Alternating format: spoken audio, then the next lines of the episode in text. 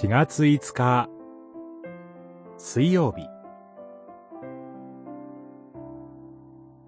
主と共に忍耐するとき逃げ出すとき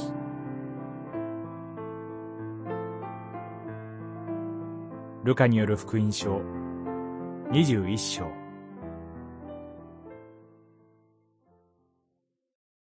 エルサレムが軍隊に囲まれるのを見たらその滅亡が近づいたことを悟りなさい。その時、ユダヤにいる人々は山に逃げなさい。二十一章、二十節、二十一節。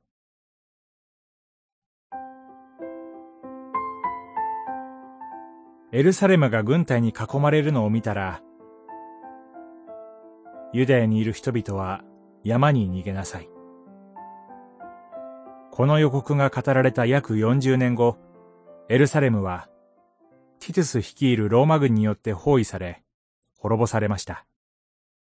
その際、多くのユダヤ人たちは、エルサレムを守るため、城壁内に立てこもり、最後まで戦いました。110万人ものユダヤ人が命を落とし、9万7千人が捕虜となったという記録があります。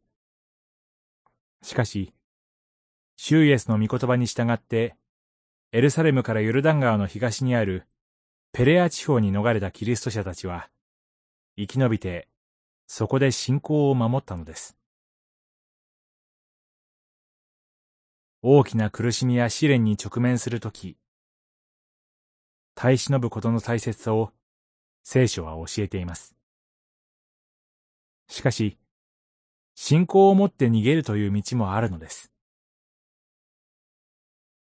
置かれた場所で咲きなさいという言葉があります。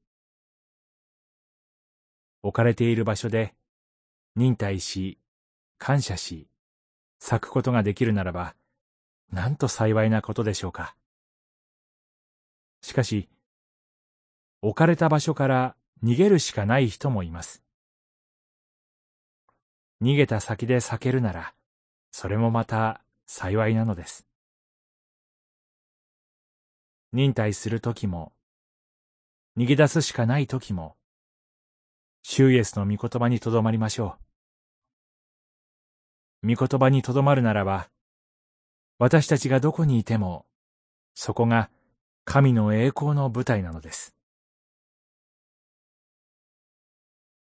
祈り。主よ。御言葉にとどまることができますように。忍耐する力と逃げ出す勇気をお与えください。